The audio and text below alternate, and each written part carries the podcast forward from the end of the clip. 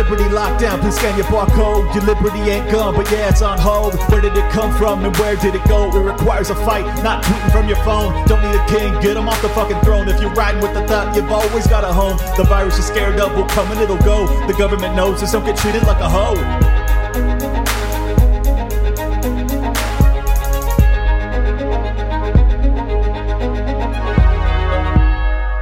Today I had on the incredible duo of Josie, formerly the Redheaded Libertarian, and James Lindsay, author, anti CRT, anti woke warrior himself. Just an amazing lineup, truly. Uh, we dive deep into the Great Reset, critical race theory, the origins of all these things, uh, COVID, Fauci, his background. This is a potpourri of conspiracy theory stuff that all seems to not be very conspiratorial at this point, huh?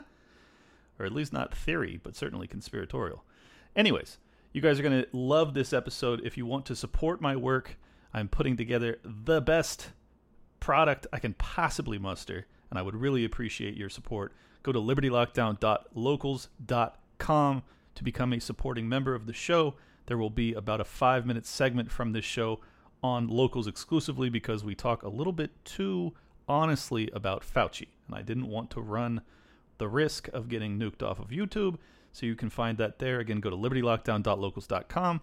And for those of you that are under the gun when it comes to vaccine mandates and under the gun when it comes to, I don't know, bodily autonomy and uh, medical privacy, you know, basic American freedom ideas. Yeah. Well, I have an option for you that I hope, I know hundreds of you have already taken advantage of this, but I hope a few dozen more will after tonight. Go to crash.co forward slash daily to sign up for the Daily Job Hunt newsletter. It is a once daily email that hits your inbox every morning, gives you some information, inspiration, gets you fired up to get out of your house, get off the couch, go find that job of your dreams. There are millions of job openings that are not being responded to because so many people basically got put on the dole via lockdowns, but those checks, those STEMI benefits are ending. Now is the time to go get that job before someone else snags it or start the business of your dreams. Either way, you will find inspiration and information at the Daily Job Hunt newsletter. Go to crash.co forward slash daily to sign up. Welcome, everybody, to another special episode of Liberty Lockdown. Thrilled today to have on two people that have inspired my thinking over the past couple of years Josie and James Lindsay. Welcome aboard. Thanks for having Thanks for us. having me. Absolutely. Well, James, you're a uh, an author, uh, probably the most radical thinker I've found over the past year. no, I don't know about the most radical, but uh, definitely the most bold. Uh, what I I know you've had kind of an uh, an arc that has taken you here. I saw a tweet a couple days ago from you saying basically you've made it seems as if uh, a 180 politically. Is that fair to say, or is it uh, a natural evolution? What do you think? Well, yes and no. Um, I'm not actually politically very interested. I don't like politics. I'm I don't care about politics. I don't want to have to care about politics. I'm made very annoyed and frustrated by having to be engaging in anything political at all. I like philosophy, but these two things have kind of collided and I've kind of been dragged into this. Uh, so the tweet I referenced, so I've been getting a lot of crap on the internet, which is like my thing apparently that I don't I won't admit that I'm wrong because like people obviously they don't want to believe the things I'm telling them which are just blatantly true things about the world and they want to not believe them. So instead it's easier to say that I'm obviously wrong and too arrogant to say that I'm wrong and I never admit that I'm wrong. So I listed a number of things that I was dead, dead wrong about. Like I supported Barack Obama for both elections that he won. I voted for and supported Hillary Clinton in the election she lost. And then I very famously uh, no longer was wrong. I stopped being wrong when I supported Trump in 2020. Um, but I was very wrong. Um, Obama and Clinton were not good people. I was wrong about that. I thought they were great. I thought kind of Obama was the consummate American statesman and it, terrible, terrible, completely wrong. Uh, I also mentioned that I was highly active in the new atheism movement. I still don't believe in God, but I certainly think that that was a bunch of crap at this point. So yeah, there's been some. I don't know if it's a 180 because I've always been like politically not interested and I just don't want to be political. But as for, you know, being willing to admit that I'm wrong about things that I supported and thought were were clearly important in the past, you know, I'm happy to do that when it becomes manifest that I was incorrect. Sure. Was there was there a singular point that made you have this epiphany that you know Obama, I mean, if you voted for him twice, obviously you had quite a quite a track record there to assess by. Is there a single point where you just kind of like hit a light switch and just said, okay, a lot of these things that I've been supporting have been incorrect? So, you know, the I started studying critical theory in, you know, 2017 and I started to notice that this is, you know, going to unravel society and that's bad. And I didn't really believe the claims, which are true, that Obama has pretty deep ties to critical theorists and critical theory movement. Um, I didn't believe those things. Uh, Clinton is just this kind of weird political operative. I'm not exactly sure what to call her, but uh, it was really in the lead up to the 2020 election. I spent the entire summer last year saying that I was going to vote down ticket, but not for president. And mm. I was I wasn't going to pick between Joe Biden and Donald Trump. I was still pretty thickly in some Trump derangement, as it might be called. And uh, finally, the the Democrats started pushing crazy stuff like we're going to pack the courts, we're going to ignore the courts, the Constitution needs to go. And you know, you can say, well, it's just an article in the New Republic, or it's just an article on this, or it's just an art, it's just some crank. But that's not been the trajectory over the last several many years with with the left. It's not just some crank. Some crank is a trial balloon, and then that thing is real in a few months or a couple of years.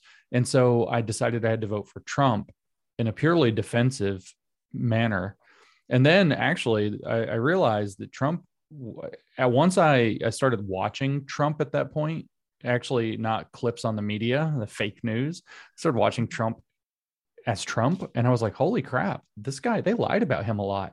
And then it starts coming out you know this this year has been a bit bonkers. You may have noticed that the 2021 political scene under the biden regime has been a bit bonkers. And um you know a lot of the most bonkers stuff ties back in really uncomfortable ways to obama. And it's like wow you know it wasn't just like oh he set the stage for this. Oh no this is crap he wanted.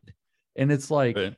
And he's like tied up with all the people and all this and it's like oh wow i was way wrong about that guy wow, he he totally did trick me. He sounds good. He's a good talker. Um, great, great talker. Yeah, that's that's probably the best thing I can say about him. Josie, what about your your political evolution? Did you did you start here? Did you start on home base, or did you come around the? No. Oh man, I've had a wild ride. so high school, I was I was a lib. I was just a diehard, total lib, right? Mm-hmm. Then 9-11 happened and I made a hard right switch. I was very impressionable. I was about mm. 16 when 9 11 happened. And um, I went like hard into like patriotism and um, that sort of that sort of thing. Um, and then, you know, as the years go move and, you know, Obama, which I'd love to weigh in on that. Um, I, I voted for Obama in 2008 um, because I felt like that was a direction we needed to go in after Bush being Bush and the war. And, you know, he was promising the same kind of stuff. If you think about it, that Biden promised, Biden was unity, he was hope and change. You know, there were like, this is, they, they knew what America needed and they exploited it to get elected, both of them. Um, so then between 2008 and 2012, I was just homeless. Like I had no idea what I was because I had friends that were either extremely patriotic or friends that were just moving far and far and farther to the left. And I knew I I wasn't the left at that point. I just didn't know where I was. And then I found Ron Paul and Ron Paul in 2012. And that was it. And I knew I had a home. Um, but I want to quickly weigh in on something I'd actually tweeted about today about Obama and how toxic he is. Um, yeah, the NDAA from 2012 ushered in a lot of the trash that we see today. And I actually went back and read some of it today. And um, one of the things that that um, allowed for was imprisoning Americans without trial forever. He gave himself the power to do that in that. Um, another thing was this is very specific and it kind of gave me chills when I read it. Um, in the NDAA of 2012, he made it so that if you protested in a way that interrupted a government session, a go- some sort of government something, it would be a crime. It would be completely illegal, and he could put you away forever for that. Hmm. And we're so, seeing, you know, the January the 6th treatment stuff and that. Yeah. Yes, and it all came out of, you know, and then on top of that, of course, they repealed the Propaganda Act. Now, if you research that, if you like NDAA 2012 uh, re- repealed the um, Propaganda Act, you're gonna the first article that comes up is like a Snopes, and it's like, no, this didn't happen, right? But you just dig a little further, and what they did, they repealed and replaced it mm. with the um, Smith Mundt uh, Modernization Act and that mm. essentially allows for the smith-mundt act if anybody doesn't know that's the that's the propaganda act. And that's what said that no influence foreign or domestic can be in the media. And they got rid of it. Hmm. and if you think about when the craziness started happening when it all fell apart it wasn't 2008 it was starting to kind of slowly get that way. 2012 was hard. 2012 is where it ended. It stopped. Yeah. I mean well, if you think I, I about feel like i feel Ferguson, like every, everyone of our mm-hmm. age range kind of feels the same way. Like life in the world was all relatively sane until about 2012 and then the tracks just yeah. started to tremble and you're like what the fuck is happening um, i mean that's that's definitely how i feel it just since we're all going around this, this circle i'll, I'll mm-hmm. also admit where i was wrong i after yeah. 9-11 i was bloodthirsty as hell i wanted to go kill mm-hmm. whoever did that to us on 9-11 and and uh, you know i think that was probably what radicalized me into my peacenik libertarian worldview more than anything um, even though I was a libertarian at the time, is that I had been manipulated and lied to, and and I I realized that, and I basically said to myself, I'll never I'll never buy or support uh, military war propaganda or any government propaganda because I realized at that point they could lie to us if they could lie to us about that one of the most important things when it comes to the taking of human life in mass. Uh, I better really be sure before I endorse anything that they're doing uh, based off of you know stories that I, I, can't really verify. And I think that that's why I, I came into the the lockdowns and the COVID regime with a very skeptical eye already. And I was pretty much instantaneously opposed to the lockdowns imposed to the 15 days even. And I had no idea how bad it was going to be. Um, I think that the thing that, that concerns me most is how it doesn't seem to matter that people are protesting across the globe. Like, am I am I black pilled here, or does it seem as if they're just kind of forging ahead and that there's there's a bigger plan to this? James, do you have any any theses? I mean, is this is this the great reset? Is this what's happening, and the, and it just doesn't matter? Populist revolts can't put this down unless it becomes violent, or what do you think? Um, it is the great reset but these revolts can matter. And we're seeing that particularly in the united states where we have uh, the you know the, the crown jewel of the world that prevents these kinds of things from happening in the first place is the us constitution. And so uh, i'm hearing for example stories all across the united states as i travel you know week by week somewhere new city every week almost. Uh, i hear story after story where you know they talk about this was going on at a school board or a county commission or a state legislature you know so this isn't necessarily federal politics but uh, you see what's happening with the mandates at the federal level too and then there's the, i promise there's a method to my madness here but at these local local and state level things you know we're now having hundreds or thousands of say angry parents showing up. And all of a sudden you know the legislators or the the committee members or whoever happens to be are used to a dozen or two people showing up and being mad. They're not used to a 1000 mm-hmm. and this is frightening them. And at least in the united states and these aren't, you know, wackos. These aren't people like burning down a police precinct. These are people showing up and just saying no and standing outside peaceably and, you know, maybe they chant or sing or something, you know, wave signs or some normal protest thing. And what happens is they the initiatives don't pass in in mostly only in red states. Obviously you got de blasio just ramming stuff down uh what's her name? Hochul or, or however you say her name in new york just ramming stuff down. But in these red states which could kind of like low key federate uh, you're actually finding an increasing willingness look at florida for example to just look at the federal government and say we're not going to do this and we're not we're also not going to secede and drop out of the, the union. You're going to have to deal with us. We are going to not we're, we're going to drag our feet and you're going to have to drag us where you want us to go. And what that does is it forces a very heavy hand now, we are seeing that heavy hand in countries like Australia and Germany and Austria. Uh, even the Nordic countries, Sweden had such a good track record through COVID, relatively speaking. And then all of a sudden, somebody got to somebody and they spun on a diamond uh, just a, a few weeks ago. So something happened there. But this is the Great Reset. There's an ocean of money behind it. There's probably an ocean of scarier stuff, you know, lurking behind that as well, because the people who have laid trillions of dollars into this want it to happen and they stand to benefit tremendously. But that doesn't mean that the, the populist and largely peaceful populist revolt can't have an impact. Where you're seeing a lack of impact is like in, in Europe, first of all, the governments are more heavy handed, the EU is all in.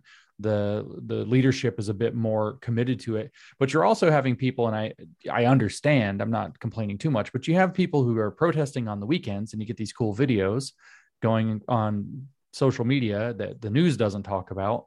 And mm-hmm. then, you know, Monday through Friday, they show up, they wear their masks, they get all three of their fourth shots or whatever it is that you have to get, and they just play along.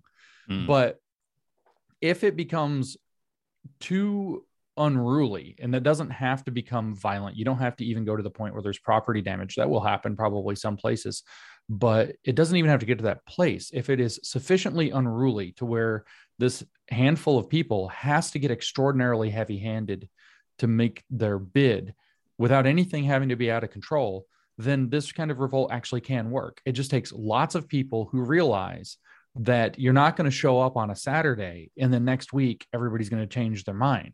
Right. You might show up over the weekend and they change their mind for 3 weeks and then do it again. But this is this this actually is a serious a serious bid by serious players with a lot behind them They've put in all their chips and they've cashed them in now. They've crossed the Rubicon, in other words, and no, they can't go back. Hmm. These people are going to prison for life if everything goes back to normal at best, and they know it. So all they can do is push, push, push, push, push. We talk about they're never going to get elected again. No, a lot of them are going to jail forever. And um, they know this. So they have one direction they can go, which means people have to continue to show up and show up and show up and show up and show up and that actually can stop this. Wow. Well that's that's pretty uh, it's pretty dark but I, I i have to agree with you. I think the fascinating uh, dynamic is that for them you know like you said if we if we take a couple 10,000 people or something like that and and we protest really aggressively for a weekend which is a it's a pretty big commitment to round up that amount of people and to spend that amount of time. And then all they have to do is delay their plans by a couple weeks. I mean that's really what they've been doing to a large extent. Yeah. and and it's just like the the amount the the burden that's on the protester is so much more significant than the people that are pushing these plans because we have to we have to be so persistent we have to basically dedicate our lives to this whereas they can just sit in their ivory tower and then decide you know okay now's time they've they've calmed down and and this is how i felt with the the lockdowns and the the mandates is that like I can't keep people enraged long enough. You know, like right. I, I can get people engaged for a limited period of time, but I need you to be like every day you wake up, I want you fucking furious that they've done this to you. And and I understand it. There's a there's a limit to the amount of rage people can have. But anyways, it sounds like this you had something. This is why I advocate for sand in the gears. You don't have to be angry every time you walk by the machine to throw a handful of dirt into it. And right. so just make it costly and annoying for them. So I advocate stupid little things like if a place want like say an airport wants me to wear a mask, I happen to forget mine every single time and they have to give me one every single time. right. Oh my gosh, I forgot. I love little it. things. Yeah. No, Josie, what do you think? About which part? Oh, sorry. Any any of it? I mean, the, the great covered so much. yeah, the the great reset and uh and basically how how we prevail in the face of what seems like a very powerful monolith that we're up against so something i am consistent about and have always been consistent about besides everything is the bill of rights our bill of rights the 10th amendment is going to save this country and the reason that we are not you know, behind fences in Germany and locked in concentration camps, that's what they are in Australia, is because of our Bill of Rights. And because we have guns, and people are like, oh, you know, you can't stand up to the military. We have politicians say that, which is infuriating and terrifying that they are comfortable enough to say things like that to us. Yeah. Like, you're not going to beat the government. It's like, ooh, I don't know about that. You well, know, the like, sitting you get- president of the United States said it. I mean, that Yeah. that is it's so Yeah, un-American and to what did he say say? Some M- M4s? Yeah, yeah, Yeah. That was infuriating. You know, then you have uh, Eric Swalwell who says stuff like that all the time, and he's insufferable. Yeah, Mr. Mr. Farts' pants talks about nuking American cities. So uh, I He has I, no place man. to speak. Yes. So the 10th Amendment, people are always telling me, they're like, oh, it's just a piece of paper. Like, you got to give up. Like, you know, libertarians say this stuff to me all the time that I need to give up on the Constitution and I need to give up on the Bill of Rights. And I'm like, no. They're like, well, it's just a piece of paper. I'm like, you know what? That piece of paper is why you're not in a cage right now.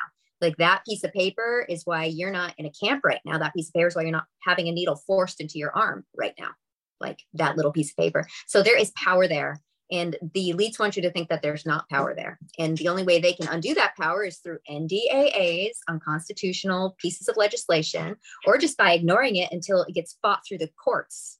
Right. So they'll just make a law and say, okay, this is the law now. And you see it with like the mandates and it dies in courts. You saw it with the, the housing, uh, the rent, the rent cancellation Yeah, died in the courts. And that's what they do. They do it, they enforce it, they push it through. People get scared, they go through with it, and then it dies in the court.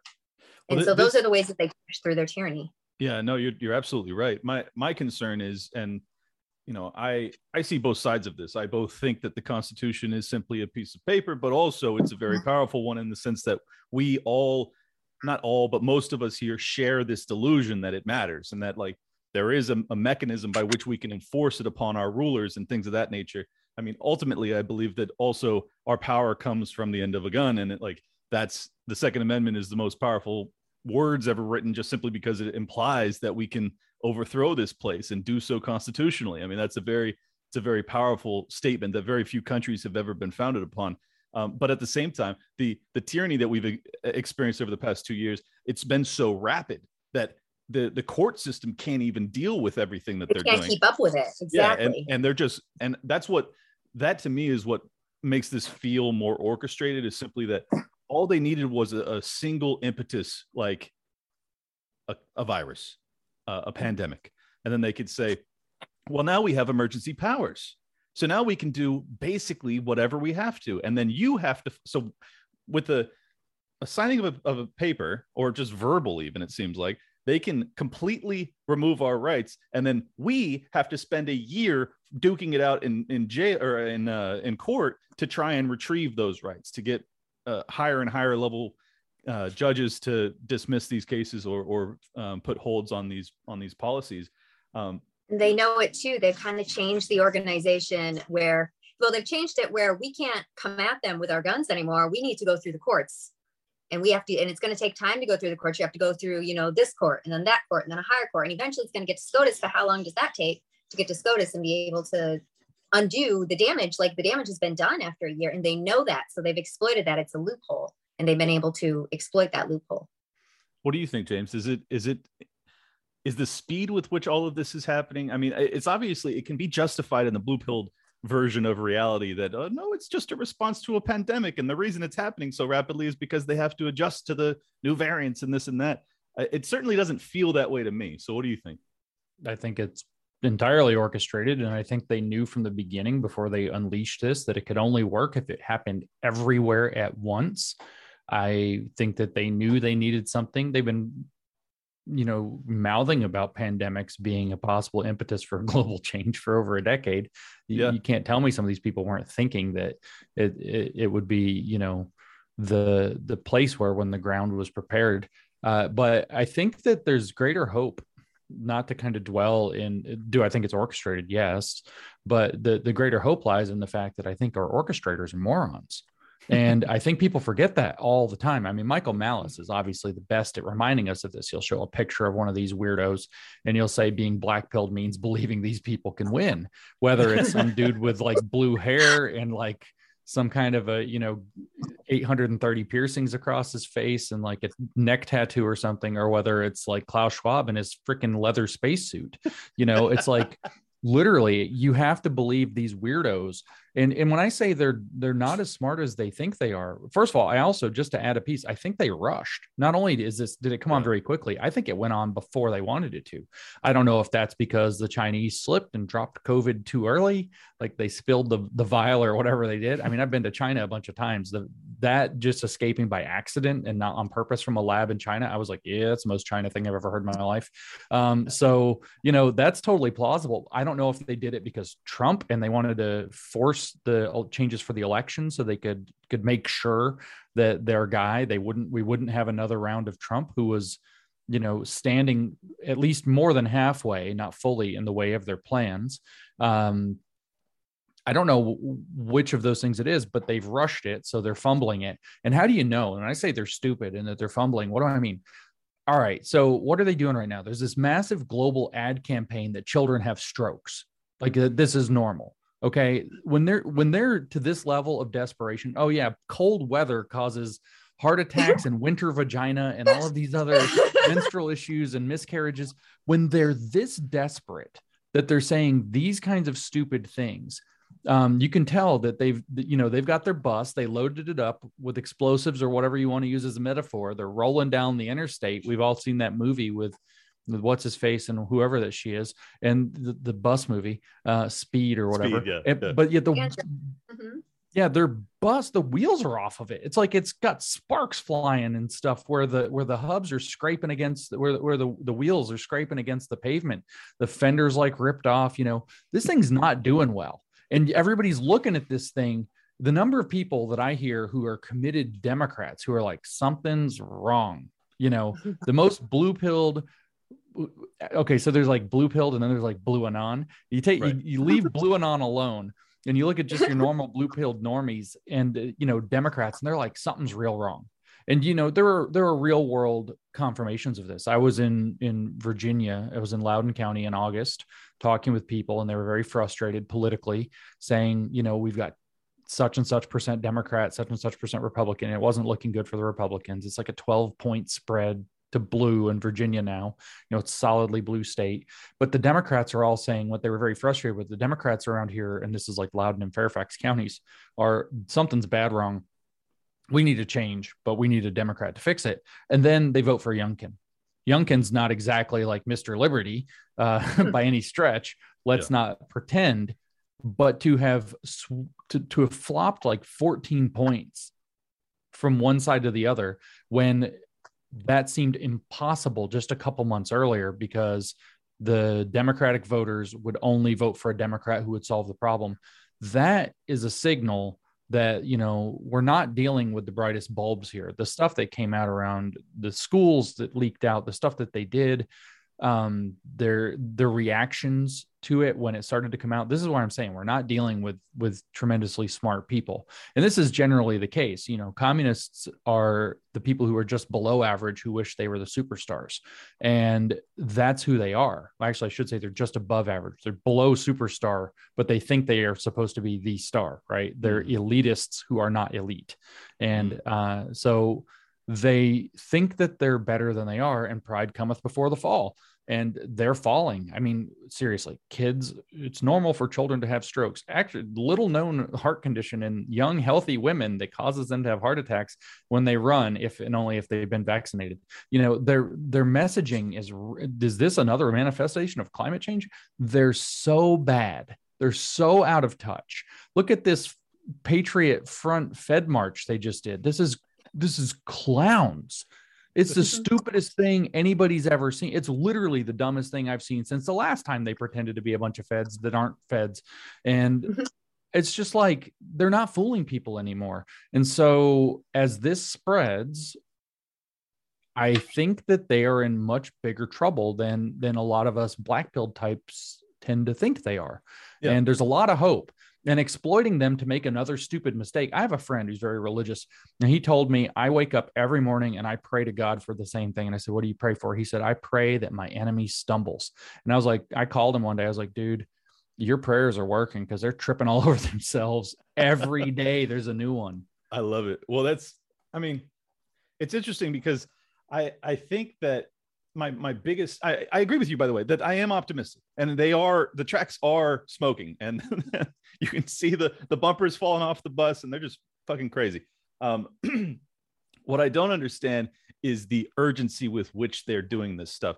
It, it makes me feel as if they knew there was a deadline that had to be met or like what is what was the purpose for the game plan because from my austrian economics background i was also a mortgage broker i i view it as kind of this ticking debt time bomb. We have i think it's like 300 trillion global debt and and they sensed that ultimately there was going to be an economic reset and that paired with the advent of AI and the internet and also you know the the rapid exchange of information they just kind of concluded if we don't bring about the fall of society so that we can mold it into our image then it, it may happen against our will and be out of our control is there an alternative thesis as to why they implemented it now uh, yes, but that's got you know I would say that's a plausible, not only a plausible, I would say it's a significant component. Uh, okay. You know, the the economy should have collapsed in 2008 properly, and they put a band aid on it, exactly. and it didn't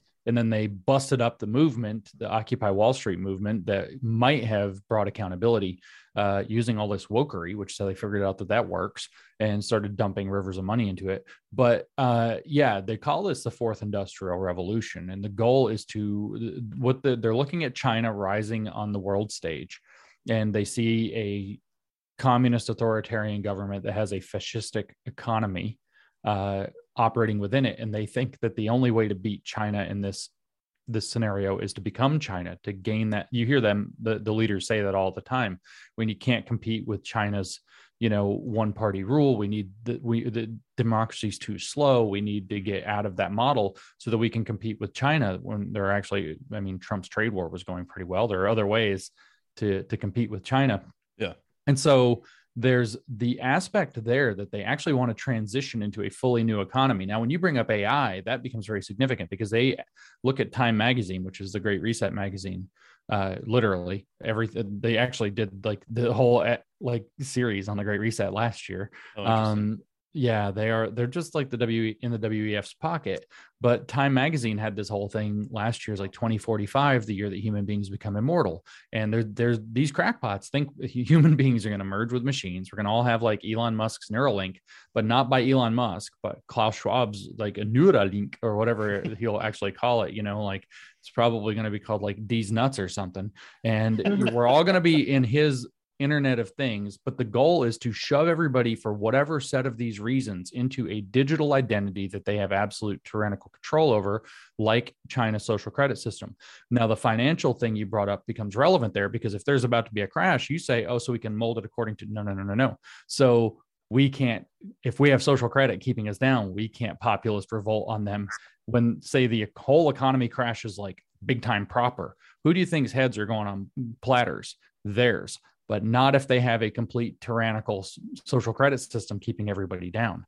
Um, and then of course these guys just there's other elements too. Like I my my best guess is that Bill Gates, for example, to name a person, really does believe all the climate change nonsense to whatever degree and thinks he's saving the friggin' world from a disaster. So how are we going to do that? Well, some weird Malthusian population control, buy up all the farmland, uh, you know, all this kind of crap. So there's like all these things that these guys have convinced themselves of since the 60s that they're they're like, let's just do all of it at once. And they do think it's all in haste. If you read Klaus Schwab in his stupid great reset book, he's always there's a very narrow window. The pandemic gives us this very narrow window that's closing rapidly.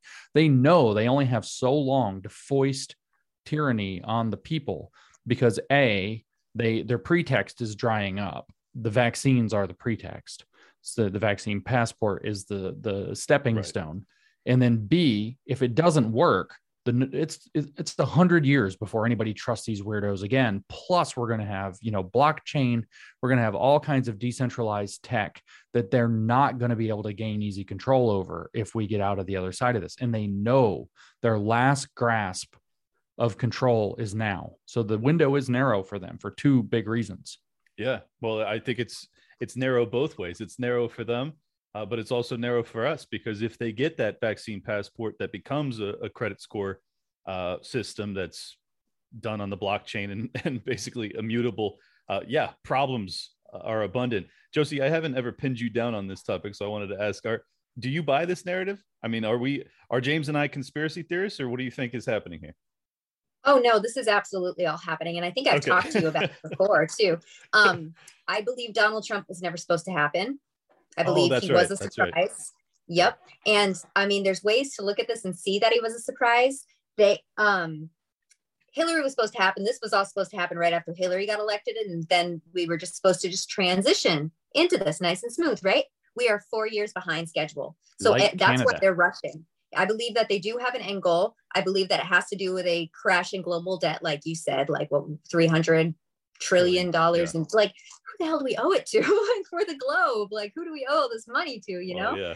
But yes, there is a deadline. It's gonna crash and they want to be in control of it when it crashes. And the only way to do that is with these vaccine, these passports. And they've already they're issued it. I, I don't know if you've been watching. I'm looking to move again. I just moved, but um, because Charlie Baker, who's a Republican, by the way, my governor, he said um, he approved uh, electronic passports for our state. And the next day, he said he's not running for governor, which makes me think he could be running for president because he's a moderate Republican. Which you know, if the if the uh, pendulum's going to swing, it's going to swing back Republican. They might have somebody that they can control who's obviously in their pocket um, I'm not familiar with him at all, but that that's an mm-hmm. interesting thesis. Uh, the alternative thesis would be that perhaps he's just been offered a couple million dollars a year to sit on the board of whatever company he benefited with that. Decision. That's definitely possible too. Um, the front runners to replace him are obviously hardcore far left. Uh, one of them, she's some Harvard professor,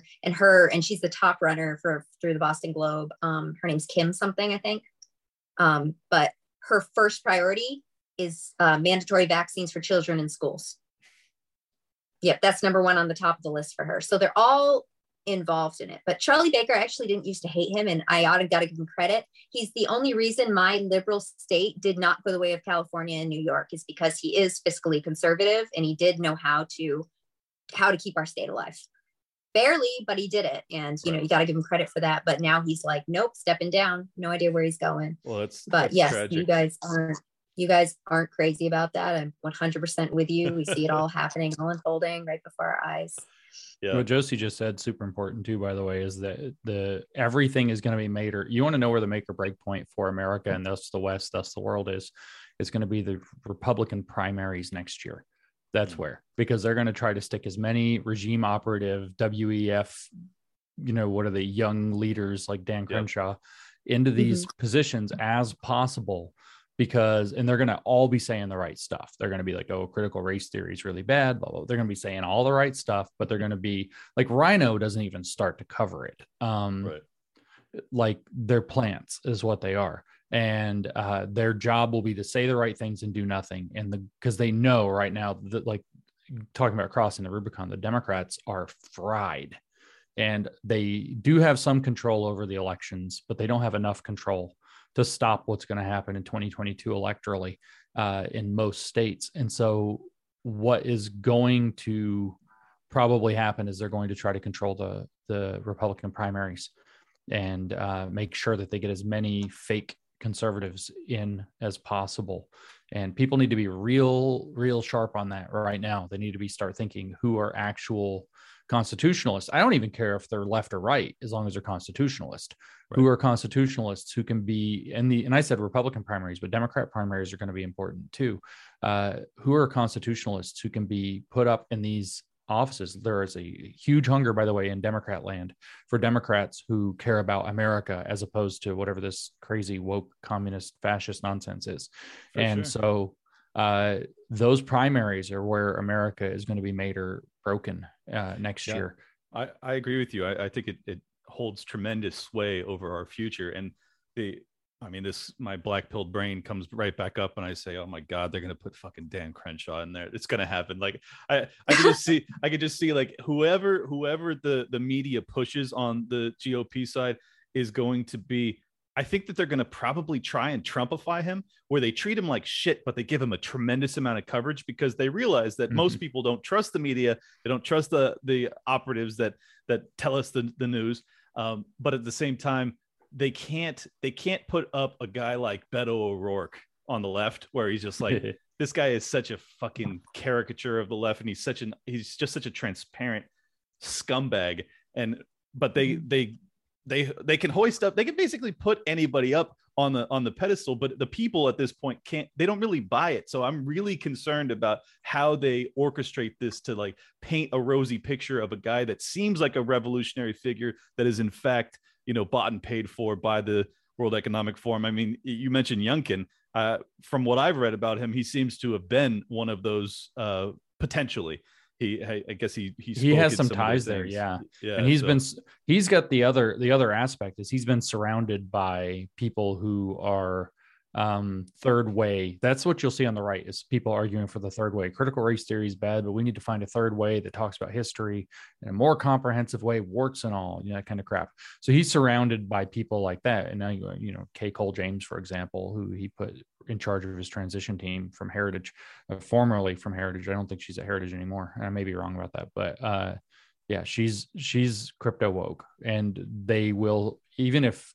uh, you know Youngkin's even if Youngkin, uh, just as, as as an example of a person, were much more conservative. Like Trump was outside of the system. I don't even know the conservatives the right word for him, but outside of the system, right. you know, they surround like Paul Ryan took over PPO and was like, you know, I got you, don't worry, and uh, made sure that of his five thousand federal appointees that he gets to make, you know, however many, we're going to just undercut him at every at every turn.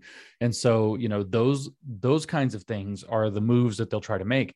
That said if you know people's rhino radar needs to be you know turned up to like 11 right now but on top of that uh we do have to just to throw that little nugget of white pill into the black um look again just go watch the video of patriot front or whatever the hell they called it that's what it's going to look like and so you know, it's going to be like they're going to have some guy getting out of a U-Haul to come give a political stump speech or something, and it's like, don't vote for the guy in the U-Haul.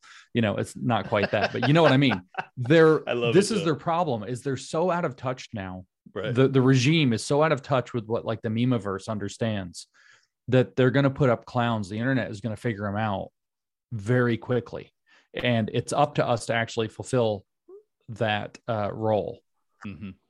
We are, they're going to put up caricatures i feel like. They're going to put up caricatures right. of people i've seen them running in various places and their commercials usually go viral. There was one woman i don't remember what she was running she might have been running in nevada. Woman was you know textbook like wearing a leather jacket like stacked um had guns. oh the boobs girl yeah the boobs girl there you go and she was like shooting bottles and i'm like you know what i, I don't trust this I feel like it's an operative. I feel like they put up someone who is a caricature of is of what they think conservatives are. Like make yeah. a like a like a Lauren Boebert exaggerated cartoon and run yes. for office. That's exactly what I think is uh, going on here.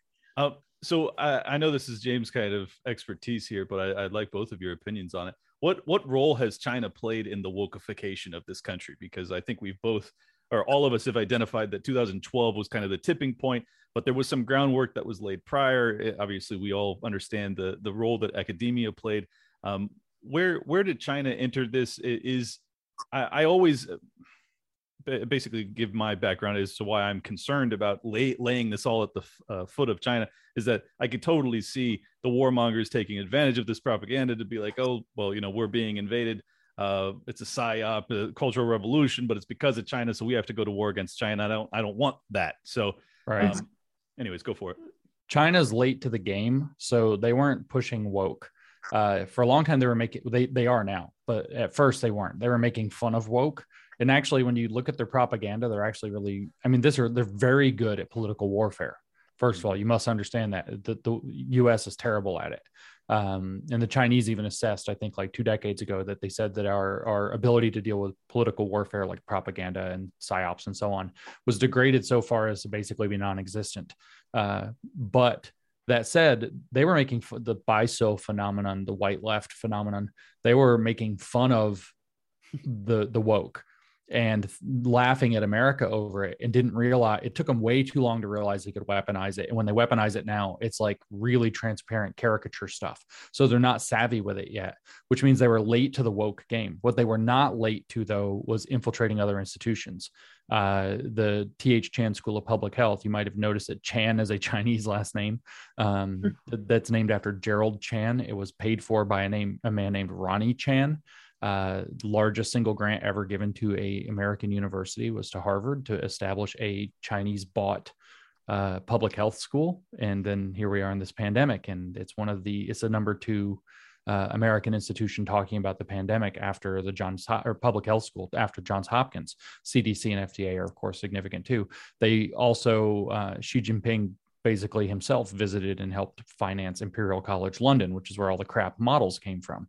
Uh, wow. And so, what they knew or what they were doing with that, I don't know. But I know, and I don't know if I really even should say this, I do know that this Chan character, Ronnie Chan, who paid for the T.H. Chan School of Public Health, um, I know that he knew because I know people who know. Um, I know that he knew at one point that identity politics and public health were going to be the way that you could break the West. And China's been behind the eight ball on identity politics on the woke stuff, but they understood that having, you know, lots of influence in schools of public health was going to be extremely uh, influential. Now, this isn't like some huge revelation, like they had some grand strategy. I mean, it's Committee for Public Safety during the French Revolution, the Nazis called their Nazi passport, the Gesundheitspass, the you know the the health pass. It's like it's always been public health and public safety that they use to foist tyranny. That's not anything new anywhere.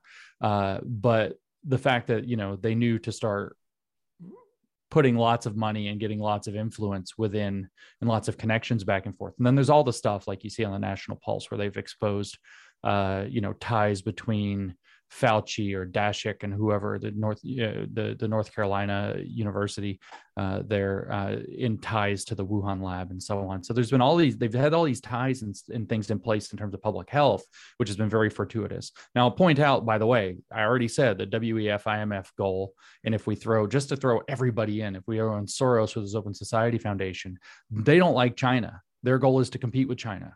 Mm-hmm. Now, the, the WEF and the OSF, uh, Soros and Schwab, aren't exactly bosom buddies either. They're competing with one another.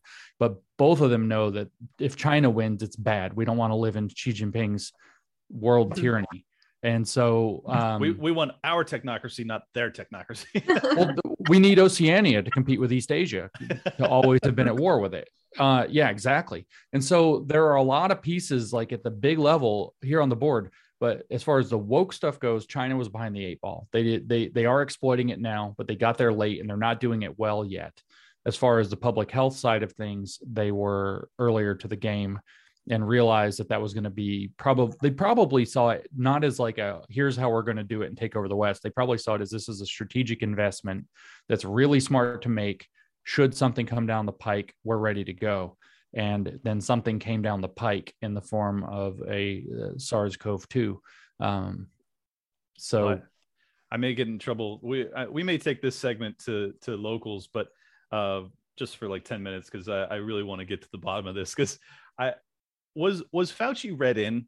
Was he read into this plan? Because like if you recall, the first month before lockdowns, he said you don't need to wear masks, and then they justified it saying that well yeah, I, I, said that, but it was because we wanted to save them for first responders. So basically, he admits he lied, and, and that's that's the explanation. It's a fair explanation. I also wonder if perhaps he was telling the truth, and that he knew that the masks weren't efficacious. And I think all of us now know that if you've read any of the studies, you know it. So um, perhaps he was read in about a month deep into this thing, and and basically told this is what we're doing, and this is why and I don't know if that's if that's a fair assessment, uh, but I, I can't come to any other conclusion other than this guy has to be involved. If he's actually a scientist, if he's actually able capable of reading reading scientific papers, how the fuck is he wrong on everything? Like what what how is this how is this happening? I don't understand. Well, it's I, fascinating to watch um, Rand Paul attack him because he can be Fauci. Fauci, not to me, and just not to anybody who's unhooked from the matrix, but Fauci is charming. Fauci is sweet. Fauci is like your grandpa.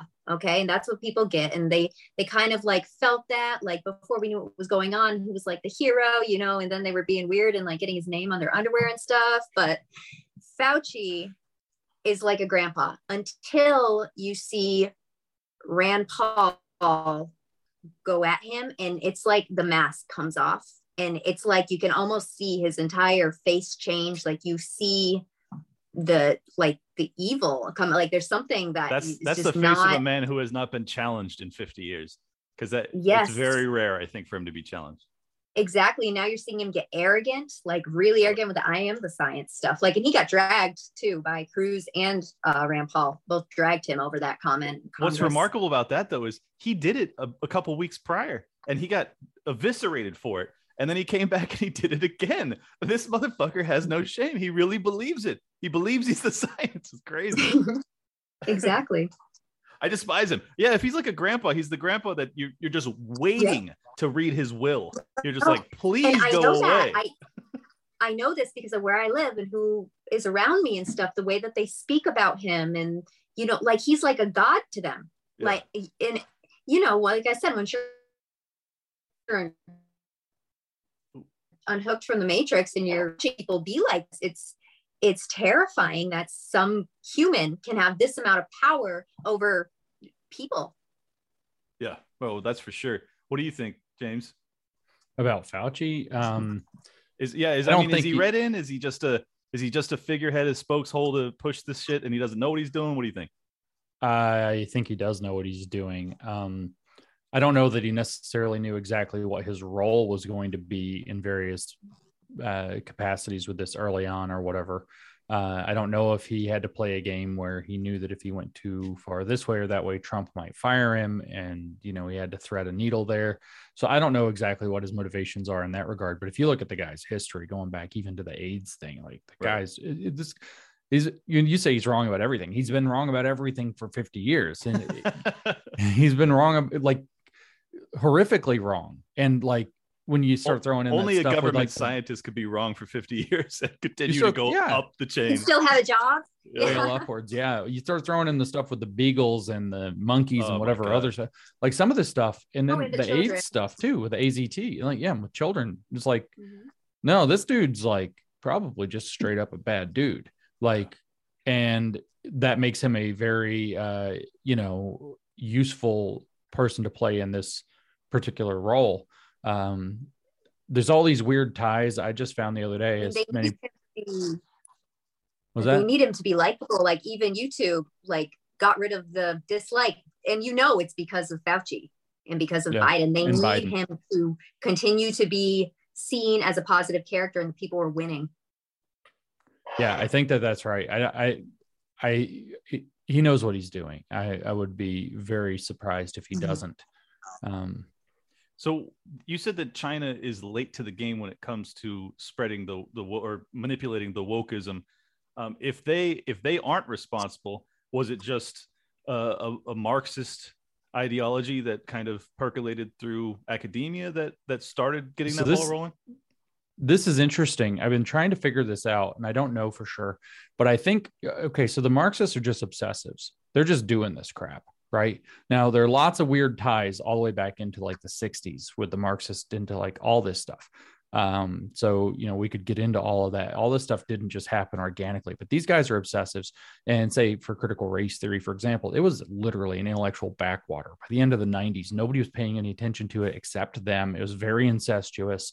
It wasn't growing. It was shrinking at the end of the 90s in terms of its influence and reach. It was this thing you know law schools largely tolerated and barely. And then along came Occupy Wall Street. And I think what happened actually was that um, Goldman Sachs discovered that it was extraordinarily useful to wow. break up a populist movement, to get people fighting about identity. There are all these reports from Occupy 2012 ish, where you know guys who happen to be white guys who are big effective leaders and this at this point was getting crossover you're having like tea party guys and occupy guys showing up together, right? So you, you had these white dudes who had been effective organizers and leaders and strategists, and they were making real headway. Then all of a sudden, they implement out of nowhere a freaking progressive stack where it's like you have to be a black lesbian to talk and then white guys aren't really and so all these testimonies from white guys who were actually like taking leadership roles and being very effective who are like ah, i just threw my hands in the air you can't get anything done with these people anymore and uh, the big banks figured out that if they push diversity diversity diversity kind of like the universities already were then not only does it ruin these movements but it makes them look great at the same time. They're like oh we're in charge we're social diversity. We're continuing the civil rights movement. But really what they're doing is busting up their first real challenge that they've had in a century mm-hmm. uh, and for good reason having that challenge in front of them and they get to look like the heroes while they actually are the equivalent of like the pinkertons you know coming in and, and busting the kneecaps of the of the mm-hmm. union or whatever mm-hmm. and so um That's you have yeah so wokeness was a was mainlined primarily by big banks uh, who all of a sudden started to dump oceans of money into this backwater when they figured out that it was like the kryptonite to destroy a social movement yep well that's that's uh, actually Dave Smith was the first person that that said that um, that I heard. I mean, I'm not saying that he came up with it, and I, I think he just kind of instinctual. Well, there are other people saying this so i'm not you know i don't want to take credit like i thought this all up myself i'm just reading other mm-hmm. people's stuff and trying to piece things together because i don't exactly know oh, how sure. in the no. world it happened no me, me neither i mean this is why I, I found his thesis so compelling because it was the first thing that kind of i mean whether or not it was orchestrated the timing lines up. It was like okay here's occupy wall street. Like this is a real threat to the power system and the the banking system in this country which is largely the power structure by which we all um, operate under. And and then all of a sudden boom now you have to be woke. And and also it's a very economical way to basically show that you're doing good things for the culture. You know all you have to do is put your white employees through some torturous uh, read aloud, explain why you're a piece of shit for an hour every month, and, you, and, you, can pretend like you're fixing the world. I mean, it's it's hilarious because they don't actually have to do anything. They don't have to actually go out and fix the communities that they're allegedly advocating on the behalf of. They just have to scream about how evil their heritage is. I mean, it's it's a really sick thing. What do you think, Josie? Well, if you if you think about or if you ask people from China who fled or who fled uh, communist countries and they come to, to the United States, they're going to tell you it's happening the way here, the way that it happened there. It's happening in step. But instead of um, everything being against the CCP was kind of like the big thing in China, it's like if that was against the CCP, that was evil. Mm-hmm. Here, it's if, if that's racist, that's evil. Mm-hmm. So they've chalked all of the tenets of America into one concept called whiteness Wow. And whiteness is evil. So well, all the same scary. concepts, yeah. So all the same concepts that make up, and I'm talking whiteness. So all the same concepts that are whiteness that are bad that they need to decentralize. This is their language, not mine. Right. Um, religion, family, um, money, property, um, history is the big one, and they need to abolish all of that, get rid of all of that, and, and that's self, whiteness. Self-defense also, too. Yep, self-defense can't have that time.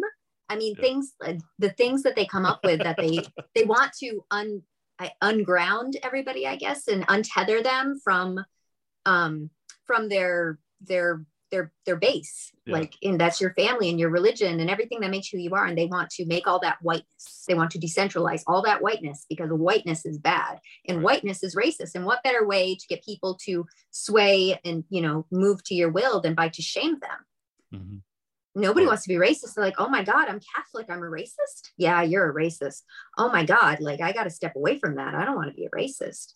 You know, well, and, and, and, that. What, and what did you do to be racist? Oh no, it was just how you were born. It, it's what your it's born. what your lineage did, which is such a yes. such a because sick all, un-American perspective.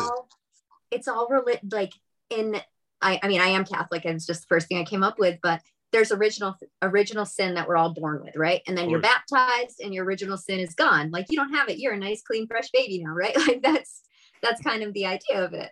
Um so now the new original sin you really can't be baptized from. You're white you're white you're white period. You you just need to repent for the rest of your life for being white. And that's what crt is doing to our children in schools. You know like the thing about CRT, they act like we didn't learn about slavery and the Underground Railroad and Harriet Tubman and Lincoln and the Emancipation Proclamation. They act like we didn't learn about any of that. And so when you say we learned about that, we just don't like our children being told that they have to stand up in class and say, I'm a racist, or that they have to watch a, a television or a, a, movie called I'm not a racist, am I? Which is going on in the schools where I live. Yeah. Okay. So so that's and, and you say, I don't want my child to watch them. They're like, why don't you want to teach your kid about slavery? And it's like my kid learned about slavery in the fourth grade when everybody else learned about slavery, right. you know, and it, it was never about not teaching slavery, but that's they know what they're doing and they want to turn it around on you by saying, why wouldn't you want, you know, them to learn about the Emancipation Proclamation? That's all that we're doing. It's like, no, you're not. This is a vessel to get your crap into our into our children. We that's know right. what it is. Yeah. And that's and why crap is Maoism. Stand up. Yeah, that's why parents went to loud and stood up. And the stupidest thing that uh what what was his name? The guy that lost um Virginia, the governor that lost Virginia. McAuliffe. McAuliffe. McAuliffe, yes. What he did, okay, he was not reading the room. He brought in the head of the the school, whatever, to talk about how like putting the like lit teachers teach was the whole thing. And it's mm. like the entire issue with these parents, the big one was what they were teaching, what they were doing in secret, you know, whether it was kids in bathrooms wearing dresses assaulting other kids or whether it was um, the CRT in their schools, you know, and that was the stuff parents were having a problem with. And who, who does he bring in? The like the super villain of all of that to endorse him. You know, like these people are stupid. That was the stupidest thing he could have done if he actually wanted to win. So that made me a little nervous too, thinking, okay, well, now I think Youngkin is like a plant. Yeah, no, like no, there wasn't any winning there. That, that's they wanted to, too. yeah, they they want to calm Virginia down with Youngkin, calm them down, and then they can slowly bring their tyranny in now because right. they kind of trust the guy a little bit that's in charge. And McAuliffe was like not not the right guy for the job yeah. in Virginia at that time. Well, this is this is what frustrates me so much is like I I remember vividly being taught how horrible both the Holocaust, slavery was, uh, I remember I, it was either third or fourth grade. I was so exhausted about learning about I don't know if we called them the Indians at the time, but Native Americans. Mm-hmm. And and you want to talk about uh, you know whitewashing history? It was a complete hagiography. We didn't actually tell the truth about Native American tribes and how violent some of them were. I mean, it was just like they're peaceful and we came through and we fucked them all up, and that's the end of the story. And it's like, well, it's a little bit more complicated than that. Um, so yeah, it's it's just fascinating because like we were being lied to. Like, I want to be very clear public education was bullshit back then, too. But their version of it, where we were lied to and told that white supremacy was being uplifted and we weren't paying attention to the plight of the downtrodden, it was a lie even when I was a child. I mean, it was a lie then, too. And it's still a lie. Now it's just no more egregious version. I know, again, James, this is your area of expertise. So please hop in wherever you feel. No, that's exactly right. We have we don't have whitewashed education like they like to claim we may have in the 50s but um, we have redwashed education it's been redwashed.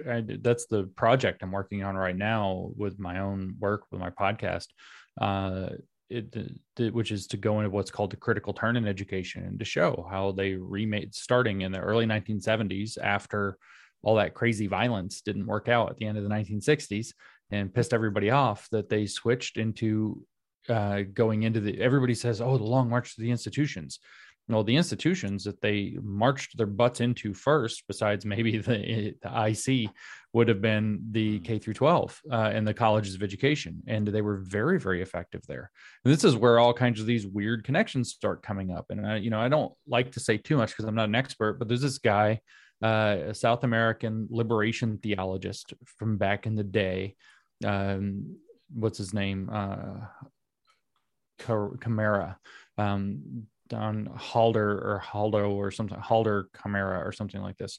And he's a he's a liberation theologist, to say a Marxist dressed up as a in a Catholic frock. And um, turns out he's largely responsible for bringing the guy Paulo Freire up into North America, who's the Brazilian Marxist educator who came up with this idea of like a totally new Marxist theory of education that's now the cornerstone of all of our education schools. Um, well, it turns out that this same Camara guy um, Klaus Schwab says that it's his spiritual his spiritual father, and he's got close ties to the current pope, and they've been like Klaus and the Pope and Camara have been together. And it's like there's weird Marxist ties going way back too. You're scaring me, James. Dude, I know. but what? The, so there's all these things that we're kind of like, is this a Marxist plot or is it? A, you know, it's yes, it's elements of both. And what's happened is there's been a confluence of circumstances allowed basically a slowly or being a trap has been been being arranged very slowly over time that nobody knew if it would even ever, ever have the chance to be sprung. And then the opportunity to spring it came and they sprung it.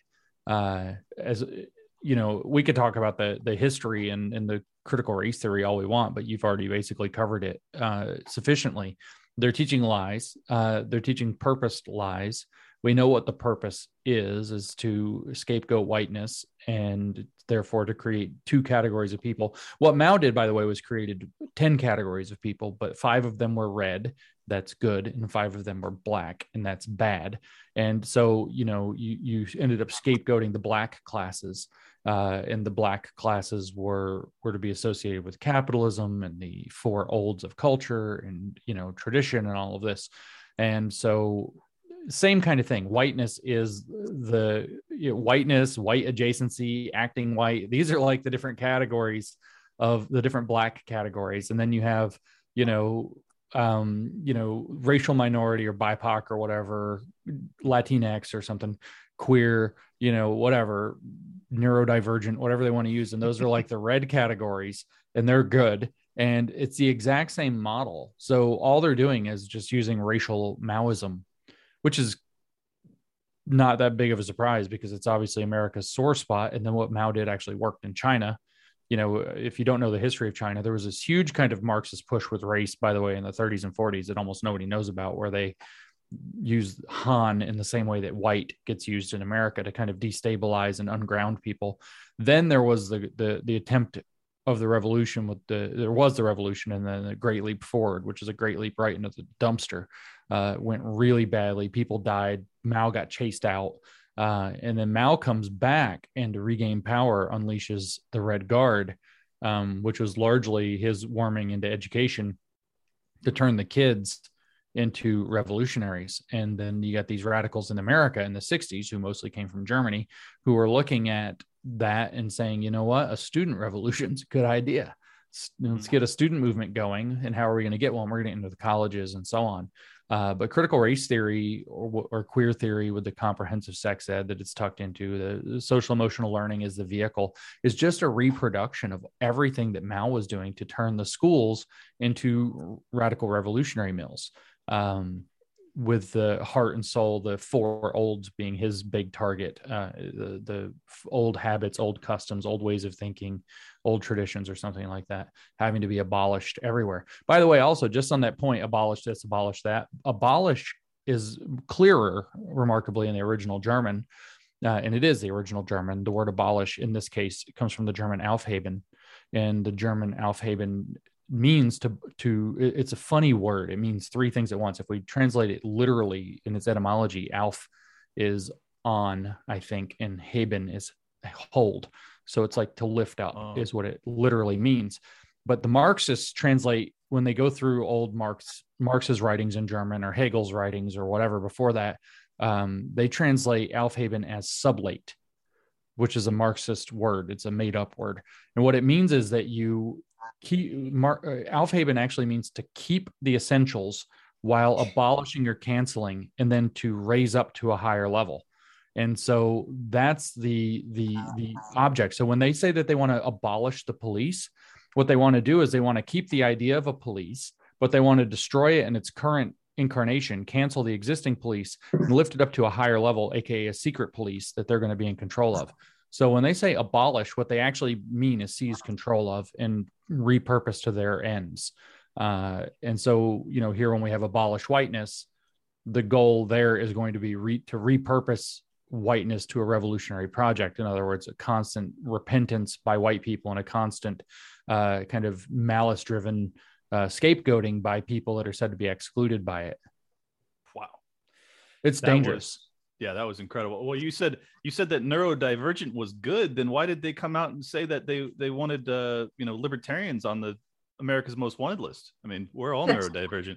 Um, I, well, you're I, the wrong kind of neurodivergent. Just like my Indian friend who is a cardiologist is he got told he was the wrong kind of diversity at a cardiology meeting when he asked where he was on the chart and they said you're white now and he was like what? And he's like super super dark brown and he's like I'm what? Uh, that's that's how it works, man. I mean, he's got to he's got to start sleeping with a dude to keep his his safety uh, his safe space. And now yeah, you know why all the kids are non-binary because yeah. all the yeah, white kids so, aren't exactly. special for their race. That's social emotional learning. Um, you know, because they bring in uh, pronouns and what sounds, you know, and, and they'll even put colors with the pronouns. So it's like, oh, you're you're a cis male, you're gray. Gray. Like, oh, but you're a they them, you get to be purple.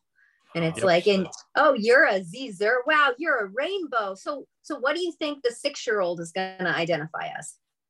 the six year old is going to want to be a unicorn exactly you yeah. know and and that's then they know that so and and that's kind of stuff like you think you know they target the youth whether it's the hitler youth whether it's meow meow i can't say his name i sound like a cat um targeting the um it means cat the there too. yep exactly yeah the chinese word for cat is mao oh excellent.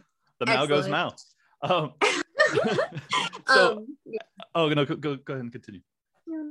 So um yeah that was that was my point is they they target children with with pretty language and then you know so they can create their identity. And then once they've created this identity then the children are going to be on one side against their parents who are on another side who aren't zers and zems mm. you know and and that's going to divide that that works to break that's down the family exactly and they all start in school well, let me just be real clear because some troll is going to be the Mao and Mao Zedong is not the same Mao. It means cat. It's a Chinese coin. It is the same exact. You are one hundred percent about the troll. They don't mean the same thing. It, Mao, the chairman, did not mean chairman cat. it, it is not what was happening there. I kind of wish it did now, though. Yeah, I was gonna say, but how great would it be if that's what it was? Um, yeah. Well, this this is what uh, I mean. It it both infuriates me and gives me hope because they have gone after the kids on multiple levels masking, lockdowns, no schools. I mean, even though I would prefer kids not to be in public schools, but that's a totally different discussion. Um, and then the education, the uh, critical race theory, uh, basically shaming them for their existence if they look the wrong way, making them or question. If they didn't get the needle. Yes. Yeah. There you yeah. go. Oh yeah. Uh, there's actually schools in Mass. Uh, one school in Mass that decided that they were going to let all the kids because Mass has like a, a straight up masks everywhere. One school did no masks only for the vaccinated children, or so they didn't have to wear their masks. But yeah, it's stuff like that. It's going to target them. It's going to make some children feel lesser or ashamed. Yeah, oh yeah. You know, those are their parents' decisions whether or not they're going to get vaccinated. You know, of course, but, of course. Mm-hmm. And but the, the kid's going to have to pay the price. And now you have New York City with fucking De Blasio being the scumbag that he is, doing what he's doing. Oh. Um, for those that don't know, they're doing basically five and up so children will not be able to go into restaurants if they haven't if they don't have evidence of their vaccination status. I mean, this is fucking unbelievable. And it's for a virus which as we all know is not very dangerous for children. Uh, almost almost completely non-lethal. So it's a it's a really stunning thing. Uh, I think I think we all have concluded accurately that this is a very intentional thing. But what I don't understand is if you were going to have a cultural revolution or if you were going to be a subversive and and take take down a society probably the last thing i would want to do is enrage people by going after their kids because a really docile population like america who's content with netflix and having uber eats deliver their food and getting fat and not really thinking critically or doing anything about anything um, when you start to make their kids suicidal uh, when you start to make their kids come home and say, "Mom, I think I'm a boy," uh, that that type of shit. It's like you're gonna you're gonna activate people. Is yeah, that yeah, yeah. Is that intentional? Is it accidental? Is it a byproduct? Is it a is it a uh, a byproduct of them having to speed up their plans? Like, what is it? So I think that it's partly that they had to speed up their plans. It's so it's pretty well known that revolutions of this sort cultural revolutions can get pushed back basically by about two means. One of those means is that you have somebody like Putin sees autocratic power and start killing journalists who are doing the propaganda campaign. Uh, and another, which we don't want that. And uh, not to pimp on some authoritarian Putin, but uh, the other is that the parents of parents of means specifically become aware that their children are in big trouble. Uh, and so when would you do that if so it could just be that they're stupid but um and just like so zealous that they're doing it because you got to think if you're going to unleash education majors if anybody present is one i'm sorry education majors are not famously the brightest tools in the the college shed um it's not a very hard major uh, in fact, like they're making like posters and stuff where, where the engineers are over here having to build like a jet jet engine or something in the garage. so it's like it's a totally not that hard major. And so the fact that they maybe are just dumb and decided to be super zealous and brainwash kids, where they did a lot of this stuff, by the way, in the 50s, there was a military experiment with diversity. They were trying to figure out how to desegregate the military. And I don't think that this was wokery running in com- communism. They literally, like, World War II happened, you know, different racial groups fought like hell for freedom. And they're like, let's end this crap in the military. And I think as Eisenhower put out an executive order saying, we're done here. And they had to figure out how do we start integrating units and they started out doing what looks like diversity training today. They started and they called it the racial hot seat. And they found out that it tends to make a fair number of people into total fanatics when you do that to them and then they can't not go around calling everybody a racist all the time to the point where they're not even effective soldiers anymore. Like it was a huge problem. They had to cancel the program and everything. And so um wow. yeah so it's possible they just made a bunch of fanatics and put them in the schools and now you they've lost control of their own monster but it's also when would you do this is when you either think that you've won or when it's your you know hail mary which is right. if we can if we can groom the next generation you know we can get it. Or you know or we're far enough along where we can no longer lose so now we have to groom the next generation. The parents aren't going to be able to do anything. And i think to be honest with you uh, probably elements of all of those things are true but I, they think that they've won. They're probably just some zealous morons that don't realize that you know they've lost control of. And then uh, at the same time they they realized they're like with critical race theory it was like every they weren't we talk about things like trump wasn't supposed to happen. Critical race theory getting exposed wasn't supposed to happen. And then it did. And so now what? You you don't hear about it like you were.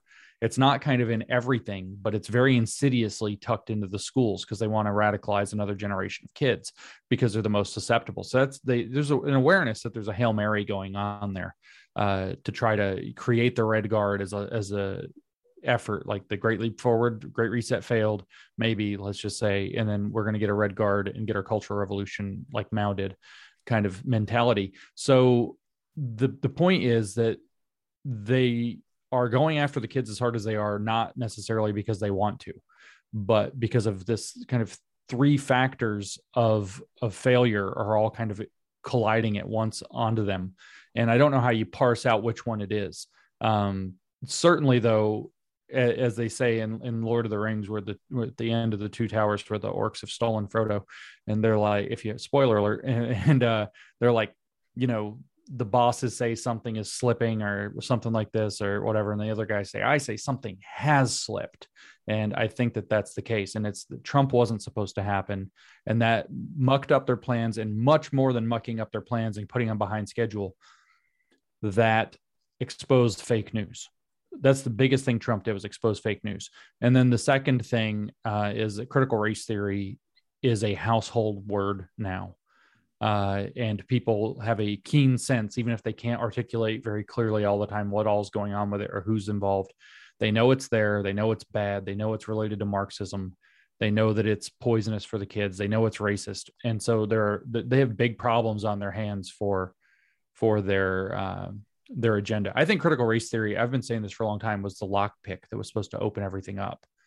It's wow. a small thing, but it's a necessary thing. And we basically have slapped that lock pick out of their hand and broken it on the ground, and they don't know what to do.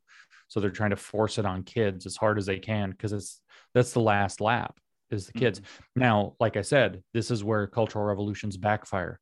That's what happened in Hungary in 1919 when George Lukács in, implemented his sex education to do exactly what Josie was just talking about in 1919 on the Hungarians. The Hungarian parents were like, "The hell are you doing?"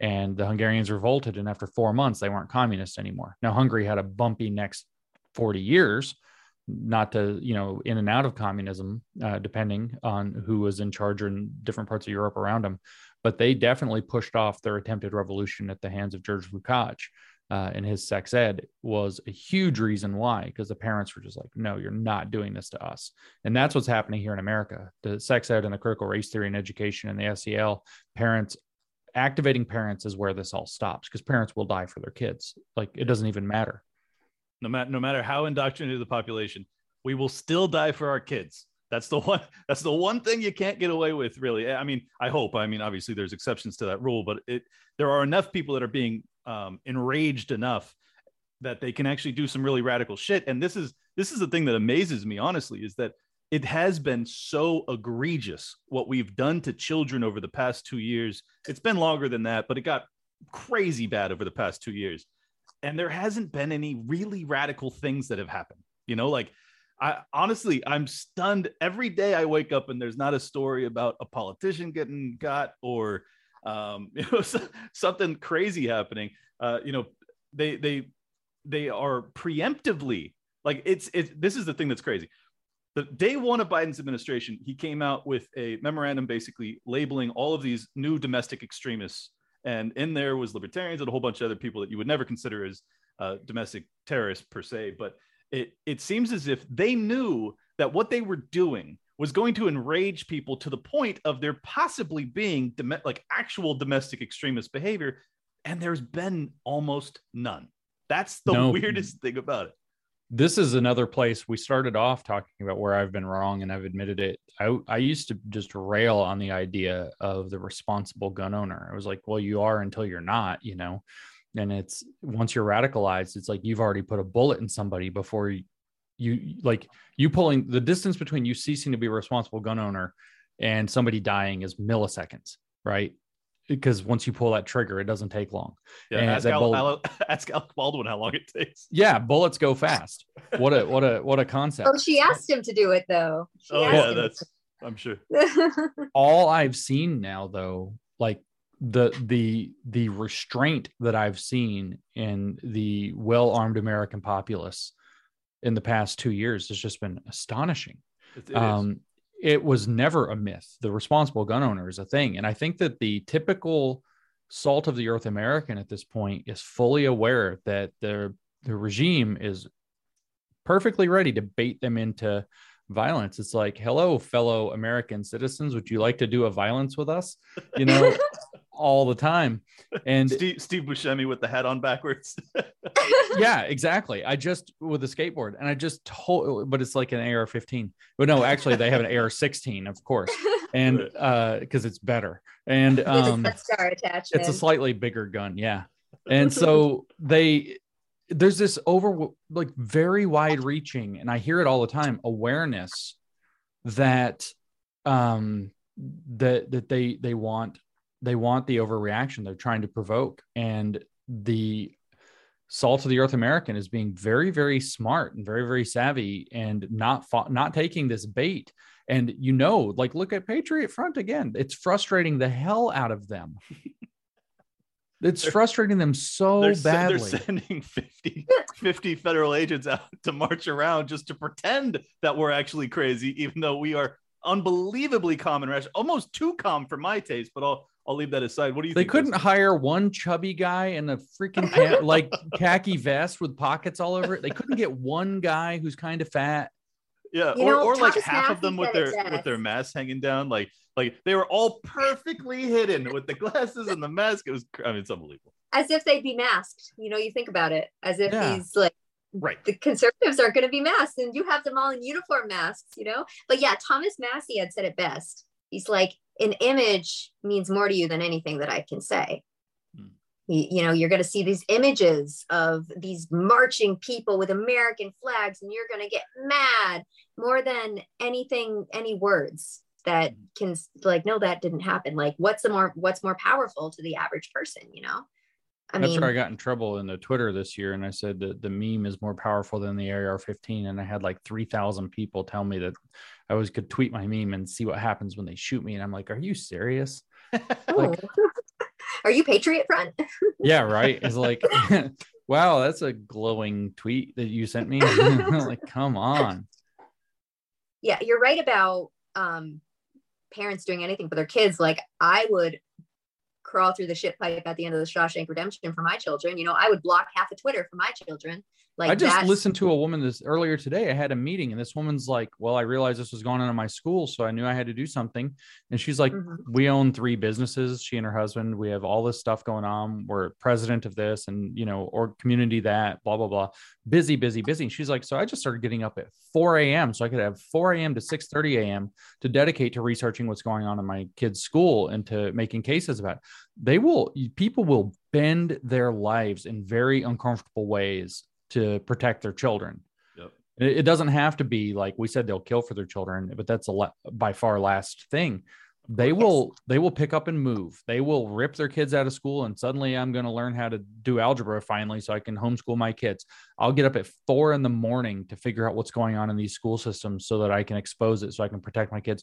And we're not talking there's a, a woman I talked to when I was in Utah last week and um they have a Utah. There's a there's a parents organization that started in Utah just this year called uh, Utah Parents United or something, the UPU, and it's already got twenty five thousand activists that show up by the thousand to things when school boards or county commissions or city councils or whatever try to do something.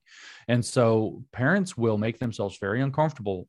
That's what the whole like how many parents, all of them, have worked some job they probably didn't want for a long time so they could pay for their so their kid could have enough, you know, goldfish crackers or something like that, you know, seriously.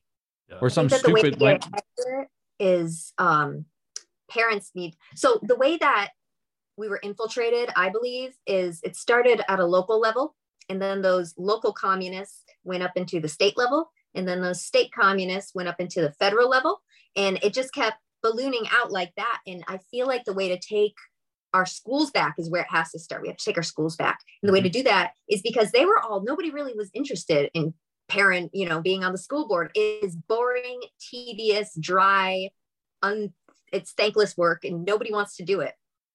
Oh. Sorry. Can you see me? Yeah, you're back. You're back. Did I cut out? Yeah. All right. Sorry.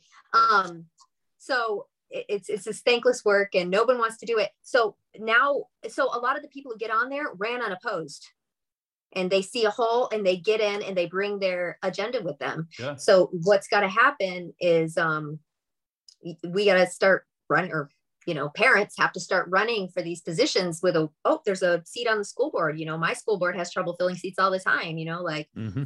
got to get on and run for a seat on the school board and that's how you're going to get ahead of it then you're not going to let them hurt your children if no, you I, I do agree. it yourself I, I think i think that's that's obviously important basically what it did is it took a very a very sleepy very complacent portion of the population and it forced them to reevaluate everything that they were doing with their lives. Now, obviously, some people are still still asleep, and there's nothing you're going to do about until until there's food lines, in which case they might start to get engaged. But uh, a lot of the you know middle class blue collar folks that like were just like leave me the fuck alone. I got my guns, I got my God, I got my family, and that's about all I need. Yeah, those people are radicalized like you wouldn't believe now, and and they are ready to do whatever it takes to stop what's transpiring. And I don't blame them. I feel the same way. I uprooted my life after 39 years living in California and I moved to Florida because I was like, this is hell on earth. I'm not going to exist here like this much longer. And if I had kids, my God, what I would have done. I can't even imagine what I would have done. Uh, I, I That's what I'm doing a, right now. Exactly. Exactly. I mean, I scream mm-hmm. into a microphone five times a week because I'm so enraged about, about all of this. If I had children, I'm just I'm grateful I don't. Anyways, um, I hope I will at some point. We've we've uh, we've stayed way past our time, but I want to get you guys out here on, on one more question. And I knew this conversation was going to be amazing, so thank you so much for for oh. doing it. Uh, it's been one of the one of my favorites of all time, so it's it's great. Um, I, I want to know what two two part A part B questions. Uh, first off, how does this how does this end? Like, do you see? I mean, obviously, it can go a, a ton of different directions. So I am asking for a prediction here as to how it all plays out. Um, and then secondarily, what do you guys think as to the the formulation of the the resolution that we come to? Is it is it abolition of this government? Is it uh, secessionary movements? Uh, what do you? Is it civil war? Like what? What are you guys? What are you guys envisioning? Well, I had talked to you about this last time and Yes. um A little how yeah, we we talked about well, no, I have a change of heart now. bit. Okay, well, good. So yeah, and this was partially to you. You told me one of these days you're going to change my mind about this, but so um, so I told you about how the courts will not rule on secession because America is here because of secession. So when it comes to like, for instance, um, uh, oh my God, totally blanked out his name. Civil War guy was it Lee who ran the Civil War? Holy cow! Am I having a Grant stroke? and Lee. Grant and Lee, yeah. Uh, yes yes so they were so they were um so so they were you know charged with trying like with um you know whatever to be able to secede right they wanted to secede um however we were built on secession so they couldn't charge them with anything because what they were doing is why we have a country so the courts avoid this secession the conversation they won't have it so the best thing that they were able to do in congress was to create the 14th amendment which made it so that um, they could never hold a public office again. And so Grant Lee or Lee was had that all. I don't have my notes in front of me about this, so that's why I'm all over the place. But It's okay. so Lee was they they threw out his case essentially, and it just went away. If they never talked about it again because it's not something that they want to touch. The only thing that they put in front of it is the 14th Amendment that says, well, you can't run for office, you know, and they have all the language about secession and treason now in that. But so I believe that it could happen though, because I feel like it's going to happen in Florida. And I feel like DeSantis is prepping for it now with his announcement about the militia that he's setting up. That's kind of already always kind of been there, but he's talking about it. Um, that um, the militia of just the citizens. Well, it's got to be a hell of And a I- lot bigger if he's if he's serious because I think it's Yeah, only going to be 200 Exactly. people. So he's putting it out there, and I almost feel like he's advertising. Well, he's, Um, I think but- he's advertising to his base. I I don't think he has plans in that regard personally. I, w- I mean, wish he did to be honest, but I I, don't. well, I don't, so. think, he is like tomorrow. I Oh, think right, that right. it's he's laying some groundwork. He's playing the long game on it. Right, right. 'cause it's kind of, kind of like a, like- a wind, a political windsock, just seeing which which way the Ex- wind's blowing. yes, exactly, exactly. So I and I mean, I never really thought that that could happen.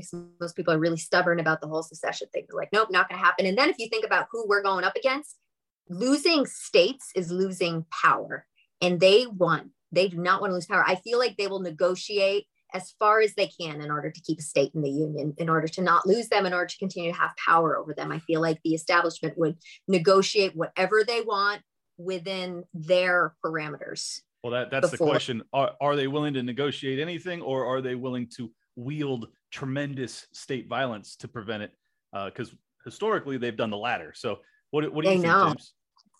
I think the we, we actually talked about the the stronger direction as far as that goes is um that it's very delicate how you would mention this because you don't want to use certain words.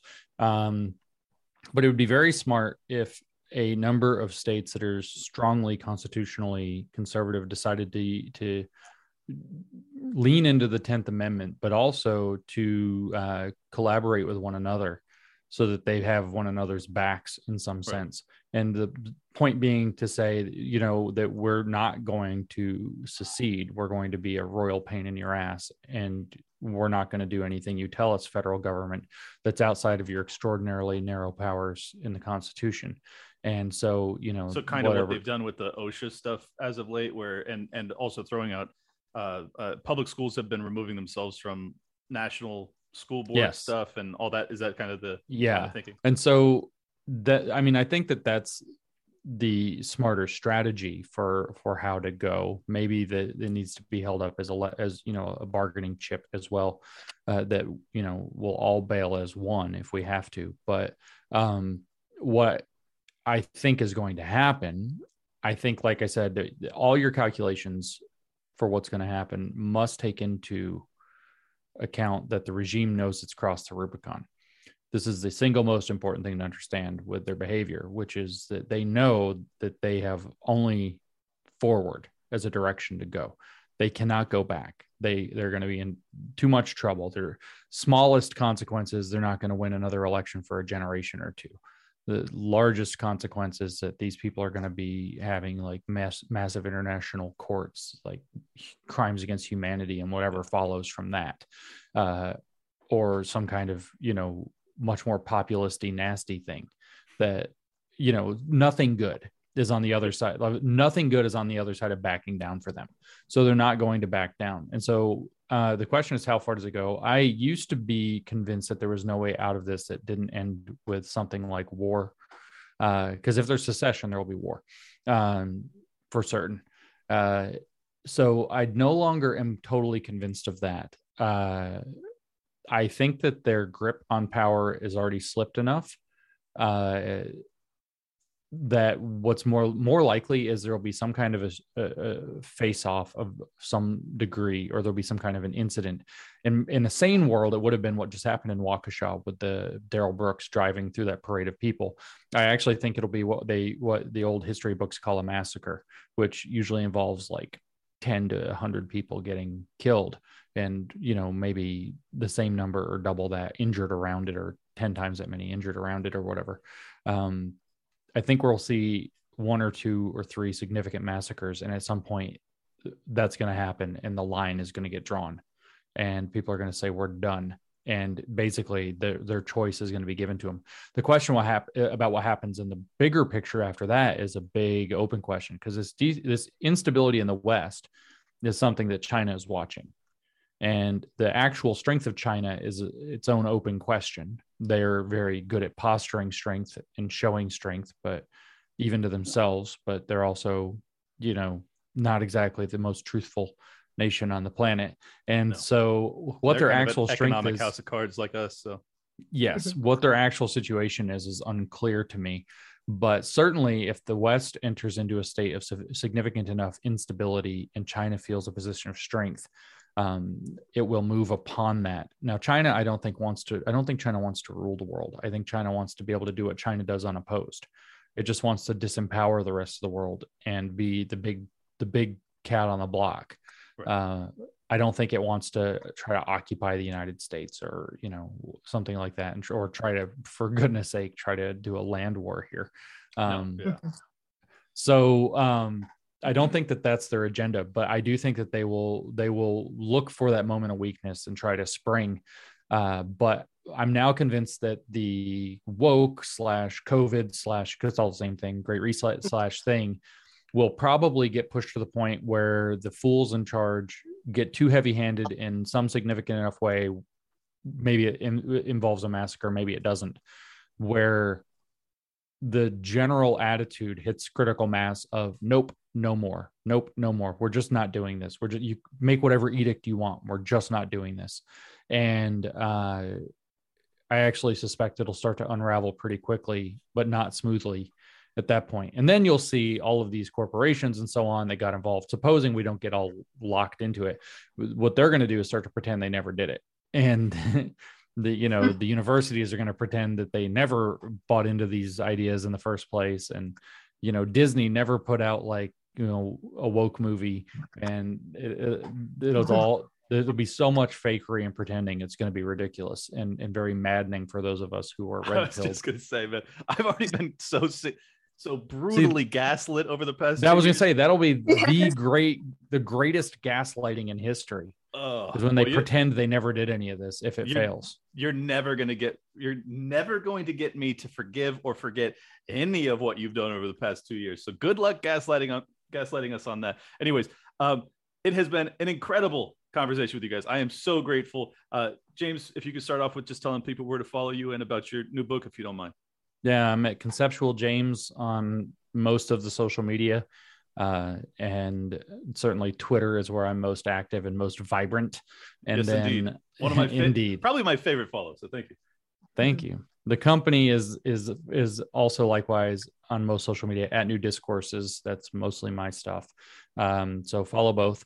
And I've got a new book coming. I'm going to publish it through New Discourses, which means technically the company is going to self publish it, which technically means you cannot pre order it because they don't give you that function on the, the big A. But um, it should be coming soon. The text is effectively complete. I might tweak one section, but I need to get it typeset and get it out. It's going to be called Race Marxism. It's going to be just a not quick. It's almost 100,000 words. It's long, um, but very thorough explication of what critical race theory is, what it believes, where it comes from, where that comes from behind it, what it does, and what we can do about it.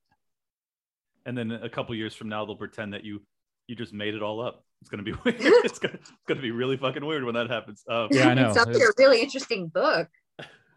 I even heard somebody today in a video talk about that. They said that the conservatives came up with this. There was like, you know, we're just teaching about racism. We're doing all these things in the schools. And then conservatives just created this boogeyman, this thing called critical race theory that they just made this up to have a name for something so that they could hate it. And I'm like, are you kidding me? We've made it up. It doesn't exist. Josie, and it's only taught in college. Yes, exactly. Well, only in law school. Uh, Josie, if you could uh, give people your contacts or anything that you'd like to tell people about. Sure. Uh, you can find me on Twitter at Queen Josie. That's K W E E N J O S I E. You can also find me on YouTube at that. Uh, yeah, those are my two primary places that I like to hang out. Um, also, Minds. Oh yeah, uh, perfect. Mine, well, same name. Yep. Any anybody that's listening right now, uh, make sure you go follow these two. They I kept them about 30 minutes past what we had uh, expected, so we got to show some appreciation. Thank them for coming on. Um, thank you guys for coming on. It was it was an absolute blast. I knew the conversation would be amazing, and it was. Let's get out of here. Man, did I tell you? Did I tell you how good that episode was going to be? I didn't lie. I did not lie, folks. That was a banger. My God, I enjoyed that so much. I hope you did too. If you did, go to libertylockdown.locals.com to become a supporting member of the show. Just a couple bucks a month helps keep me afloat, helps me grow mainly. That's the main thing I'm trying to do here is push money into marketing to get these type of messages to the masses cuz good god do we need more people to see the world the way we do if we have any hope of molding the world into our worldview. Tomorrow I will have on Jake Shields, five-time MMA world champion. He is a legend he was a UFC fighter for the longest time. I watched him for years, and he is now based as all hell. So I think that's going to be a phenomenal conversation. Don't miss that one. And last but not least, I will be doing the Sayulita Super Spreader event this weekend in Sayulita, Mexico. Uh, I think you can still get tickets. Reach out to Johnny Profita over at Peddling Fiction. You can tweet at him and find out how to get those tickets. Uh, it's going to be just a great time. A bunch of the, your favorite podcasters will be there. Robbie the Fire, Mark Claire, a bunch of people. So don't miss it.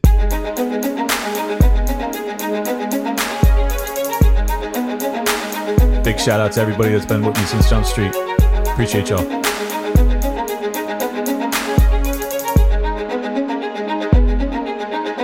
Welcome to Liberty Lockdown. Please scan your barcode. Your liberty ain't gone, but yeah, it's on hold. Where did it come from and where did it go? It requires a fight, not tweeting from your phone. Don't need a king, get him off the fucking throne. If you're riding with the thought, you've always got a home. The virus you're scared of will come and it'll go. The government knows, just don't get treated like a hoe. Like Nico and Shane, you're probably wondering what's happening. Scared Hollywood left these lyrical fappening. A typo with Luke might bring them nooses. We all bite the bullet, I'm the king of the gooses. Freckles and Brit didn't know I could spit. Knew I was a patriot, but now I'm the shit. Peter Quinones, invite me on. Which podcaster sends custom songs? Part of the problem? Now I stand with the people. Dave showed the way, but I am unequal. Lions of Liberty, now hear me roar. Beat running out, but I got a bit more. Robbie the Fire, always running his mouth, but I made him a sandwich. Now I'm man of the house. The malice for Nick, but you're welcome to quit. I went over BLM with the fire I spit. Friends against government just call us fags. Copied the Cairo, put mummies in the bag. Allowable opinions get thrown on the ground. Silky smooth Tom was the only sound. Getting so hot must be Eric July. Screaming in the mic, a rip for 59. Miles to ratio that black guns matter. Now all these lefties got crazy small bladders. None of us wanted war, but we're ready. You know I be bopping and rock steady. Liberty lockdown, please scan your barcode. Your liberty ain't gone, but yeah, it's on hold. Where did it come from and where did it go? It requires a fight, not tweeting from your phone. Don't need a king, get him off the fucking throne. If you're riding with the thought, you've always got a home. The virus you're scared of will come and it'll go. The government knows, just don't get treated like a hoe.